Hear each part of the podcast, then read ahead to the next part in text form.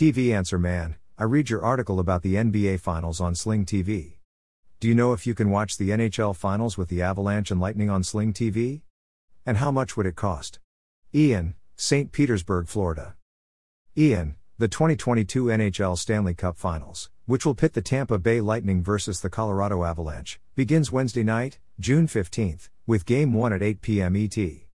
Each game of the series will be broadcast by ABC. Sling TV, the multi channel, live streaming service, is now offering its first month of service for just $25, which is $10 off the regular rate. But Sling does not carry ABC, which would seem to make the streamer a bad choice even at the discounted rate. However, Sling TV carries ESPN3, one of the sports network's online services, and it will simulcast the NHL Finals. You can access ESPN3 on Sling by simply clicking on its icon in the Sling on screen guide. But please note that Sling's orange base plan includes ESPN3, not the streamer's base blue plan.